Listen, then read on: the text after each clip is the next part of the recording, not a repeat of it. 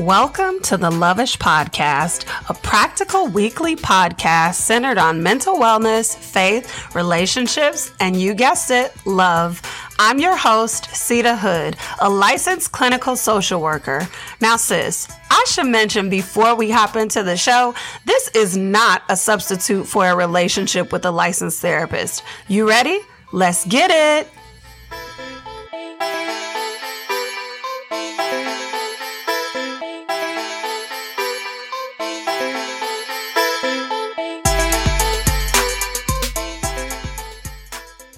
Hey girl, welcome back.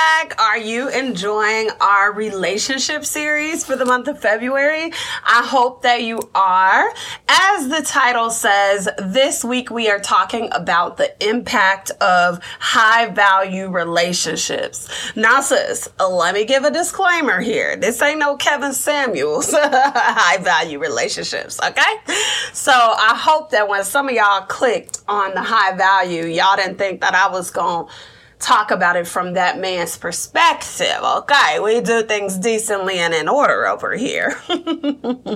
We are looking at a biblical-based definition of what a high-value relationship is.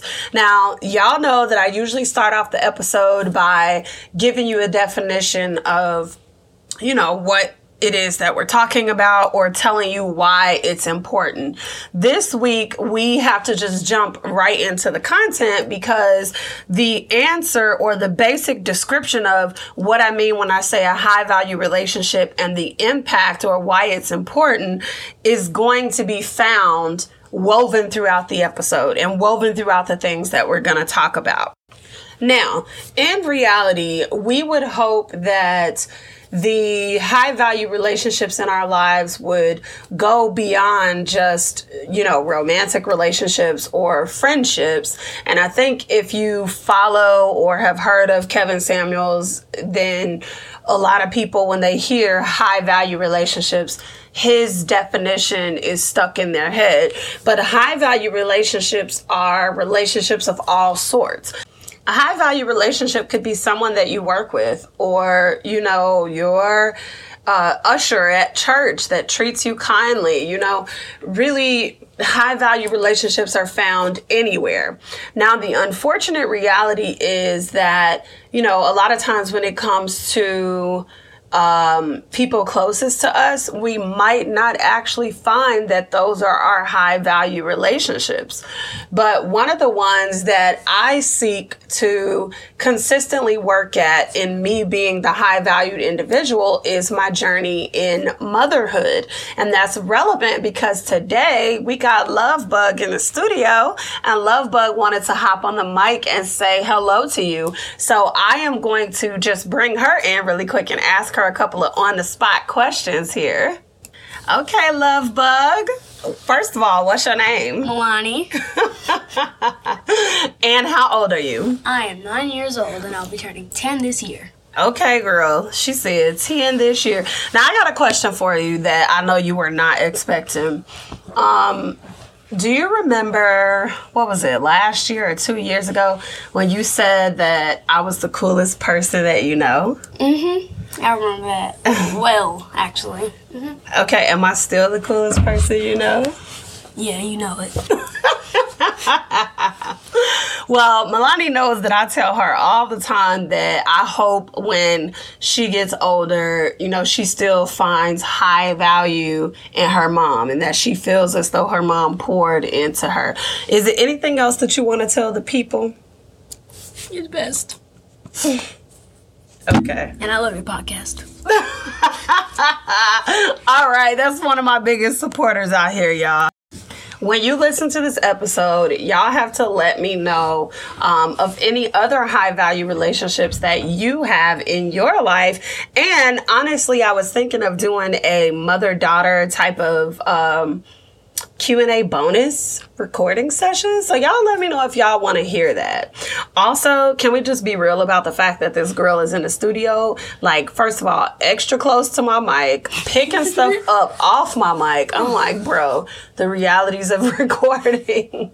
Y'all hear the cute stuff, which, you know, perfectly fine. But I say that just as a reminder that you are catching snippets of somebody's life when you're hearing, you know, things with their children on a podcast or seeing them on social media. But that's Love Bug, and now she gonna go back over there and sit still while I finish recording. Okay, the first impact of a high-value relationship is that they help to propel you into your next. Now, you guys know I am a words girl. I love words. I love defining words. So let me break down propel for you, even though we all have a general sense of what the word means. Propel, according to Google, means to drive, push, or cause to move in a particular direction, typically forward. So these are the relationships that sometimes, honestly, we can miss, even though they're sitting right in front of our faces. We don't perceive them as high-value relationships, you know, if they make us a little bit uncomfortable or if they challenge us or different things of that nature. So we have to ask the Holy Spirit for discernment to be able to tell when we have high value relationships and to treat them as such. Now, high value relationships could be your friends, but like we talked about a little bit earlier, it could also be family or even people at your church, like the ushers that were kind to you when you were in a season of your life where you needed kindness. Maybe they went above and beyond, or the prophet or prophetess that speaks over us, that prophesies life to us, that um, allows themselves to be used by the Holy Spirit to birth a thing in us. us or to uh, water the seed that God has already planted in us. So these high value relationships are all around us, and they propel us to our next through accountability and nudging or encouragement, which doesn't always feel good. I watched this Sarah Jakes Roberts um, YouTube sermon. I think it was called Come Out of Hiding. And it talked about how people can nudge you into your next, how they can push you into your next, which I thought was just so appropriate for this episode, because truly the accountability piece, when you don't want to do a thing, but you need to do a thing. So they hold you accountable for your own good. For example, reminding you to work out because you said you want to lose weight and you need an accountability partner, or reminding you to study, or even hopping on a Zoom to study virtually with you, or meeting you at the library to study together because y'all both got to pass these classes, or you got to pass and they just doing some work or reading a book, relaxing at that time. These people have a genuine concern for your overall well-being. I want you to consider Nathan and David. They were friends, and essentially, if you don't know the story, David stole another man's wife or had an affair with another man's wife and then sent that man to the front line of a war so that he would be killed. And the Holy Spirit used Nathan to prophesy to him, first of all, through a parable or a story, to let him see that he was wrong. And essentially, the story was about a man who had everything and one man who had just maybe a little bit, and how the man who had everything took what the man who basically had a little bit had. And David's like, where is that man? He deserved to be punished. And Nathan said, you are the man. So they help to propel us into our next, because it's likely that David didn't want to hear the truth, but he needed to hear the truth in order for him to repent and be propelled into his next season, into the next assignment that God had for him. And to be clear, after this prophecy, David repented. And we still see David reflected in the Bible as a man after God's own heart. So these high value relationships are people that help to propel us into our next. Another thing a high value relationship does is speak life into you. They speak life into you and they remind you of who you are when you are in a state of brokenness or you just need a little bit of encouragement. Now, for this example, I want to draw your attention to Job and Bildad. Job, for those that don't know, was a man that made God really proud. And the devil came to God and was like, yeah, well, Job's only like that because you spoiled him, because you gave him everything, because you whatever. So God said, oh, yeah, consider Job. Go ahead and test him. Go ahead. You can do whatever you want to do to him. Just don't take his life. So the devil came at Job. And the Holy Spirit allowed it. He allowed Job's children to die. He allowed Job to lose his money and riches and wealth. And he allowed Job to be sick. And when you look at, I want to say Job six, seven, and eight, or maybe it's just Job six and seven, chapter six and seven. Job is miserable and he is talking to God about his misery. He's saying, cursed is the day that I was born. Block it out of the calendar. Why do you, you know, still want me alive? You've taken everything from me. I feel miserable. Like he was really going through a heavy period of depression and honestly some suicidal ideation. And so he poured out his heart to God. He poured out his heart to God and he had been going for a long time. And then his friend Bildad steps up and says, is God not faithful? Is God not faithful? Because if you are who you say you are, meaning that you have not caused this calamity on yourself, and this is just something that God is doing and you feel like you are in a war with God, if you really haven't done anything, test God. Stand the test of time then. Be who God called you to be. And in that pouring out that Bildad did on Job, Job was able to refocus his perspective in spite of still being sick, in spite of wanting to die, in spite of all of that, because he had a high value friend that poured into him when he was feeling broken. He felt strengthened. Galatians six and two says to bear each other's burdens. So Bildad came and bare the burden with Job. He encouraged him. And I think that that was evidence of the Holy Spirit's grace and mercy to say, like, Job, listen, I haven't forgotten about you and you're right. Like, you didn't do anything to deserve this, but I'm proud of you. So I have to prune you so that more will come out of you. And that's a whole word for somebody, because somebody going through something and feeling like God is punishing you and all you've done is serve him. All you've done is be obedient. All you've done is sit at his feet and you don't understand why you're not in your next yet. And perhaps the Lord is saying, consider my servant, insert your name here. And when he says, consider my servant, he's pressing you, pressing you and pressing you to squeeze out all that is not like him so that you can be transformed into a person that looks like him so that you can operate effectively in your next. A high value person also wants God's best for you. They believe in you. When you're struggling to believe in yourself, when you're struggling to show up for yourself, when you're struggling to see the image of that person that God saw from the foundation of the earth, they believe in you. And they speak life over you. They pray his will for your life in spite of your feelings about the situation. Bildad didn't care that Job was depressed and how he was looking. He didn't care. He was like, yo, let's go. Get up. This is who God says you are. This is, if this is truly the God that you serve, then you must remain faithful to him. So high value people speak life, just like it says in Proverbs twenty-seven, seventeen, iron sharpens iron. This was a high value relationship. And before we continue with the episode, we're going to pause and take a break to have a word from our sponsor for this episode.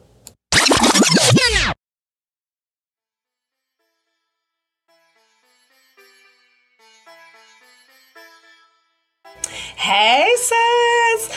Did you know that women of color are three times more likely to develop chronic illnesses than their peers? And that number doubles for working women and caregivers. Whoo, child, I don't know about you, but I am tired of seeing black and brown women overworked, overwhelmed, and stressed out, compromising on our quality of life. You know that relaxed feeling you get when you're at Sunday brunch spilling all the piping hot tea and it feels so wonderfully therapeutic? Yeah, girl, that's how our participants say it feels to be at our events. Girl, we see you, we get you, and we have created an intimate space just for you.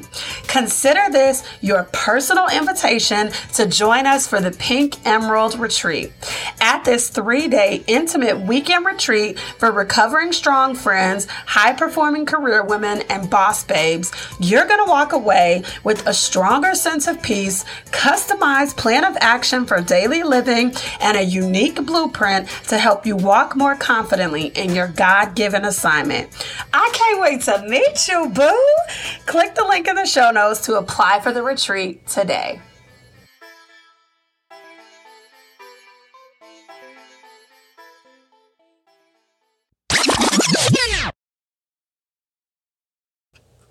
Yes, honey. I hope I see you at this year's retreat.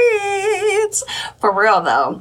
One of the things that we work with women at the retreat and in the collective to do is to cultivate high-value relationships, to learn how to spot those high-value relationships in their life, and then to continue those interactions. So I really hope that I get to see you um, at this year's retreat. Okay, our final point for the impact of high-value relationships. They help to cultivate your God-ordained characteristics. Again, they help to cultivate your God-ordained characteristics. And again, it's important for us to note that we're not only talking about friendships or romantic relationships. So a high-value relationship could be any type of relationship. You know, these are relationships that are built on integrity. Their character reflects Jesus, and it challenges you to become more like Christ. So you ever had those relationships where it's like, um, let's just say, you know, you're with a friend and you both have complained about how you feel about your weight before. And you both say, I'm serious. I want to do something about it. And when you guys get together to go out for lunch, you notice that your friend orders something like a salad or something that's much lighter. So you then feel convicted to do the same thing. Or some of us would probably just still get our burger or pizza or whatever. And I've been in both of those positions where it's like, uh, dang, I should eat something way lighter because both of us talked about losing weight. And here I am eating insert the blank. But I've also been the one where a friend has been like, ah, oh, I should get a salad just like you, girl. And my response in both situations is, girl, do you? But that's just a little sidebar. When it comes to relationships, that's the same way that you feel. They challenge you to do more. You ever had that friend that's like, oh, when sis pray, it go up in this room. Come on. She may automatically encourage you or challenge you or convict you to want to pray more or to want to know the Holy Spirit the way that she knows the Holy Spirit. And it's nothing but the Holy Spirit working through her to draw you in. But that's what these relationships do. They cultivate your God-ordained characteristics. And sometimes these relationships are training grounds for our purpose. In this situation, I want you to consider Elijah and Samuel. Samuel was a young boy. He went to go live with the prophet Elijah. And Samuel kept thinking that he heard Elijah call him. And Elijah said, the next time you hear somebody, you say, speak, Lord, for your servant is listening. So Samuel was in a training ground, and that really helped to cultivate some of his God-ordained characteristics. That's why his mama sent him there. His mama put him in that situation to be trained by Elijah because she wanted him to grow in the grace of God. Another example is Elijah and Elisha. So Elijah was in the role of a teacher, a trainer, or a guide to Elisha. And by the time we got down to the end of Elijah's life, Elisha said, man, your life has such an impact. I want a double portion of what you got. So Elijah was in Elisha's life to cultivate those God-ordained characteristics. I want you guys to remember that when you're looking at your relationships.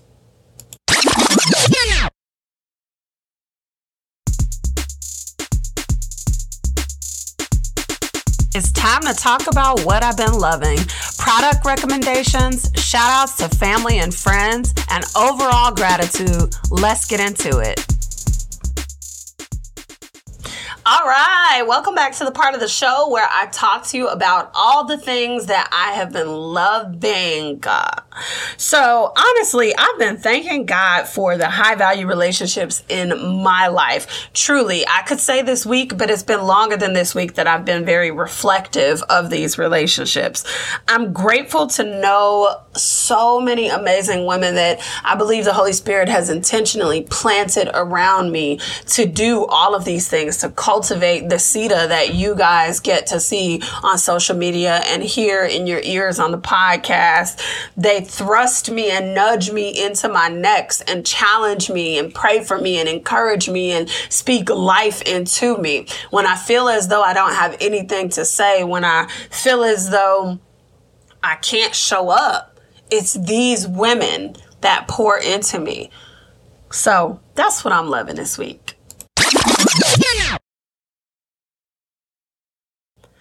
All right, all right, all right. I hope that you enjoy this episode. In today's episode, we talked about the impact of high-value relationships, not Kevin Samuels' version, girl, the Bible version, okay? We said that high-value relationships help to propel you into your next. They speak life into you, and they help to cultivate your God-ordained characteristics. If you enjoyed today's episode, share the love, boo. Share it with your auntie, share it with your mama, share it with your coworker. And then I want you to head on over to Apple Podcasts and leave us a five-star review. Well, that's all I have for you this week, love. I'll see you in these social media streets, boo.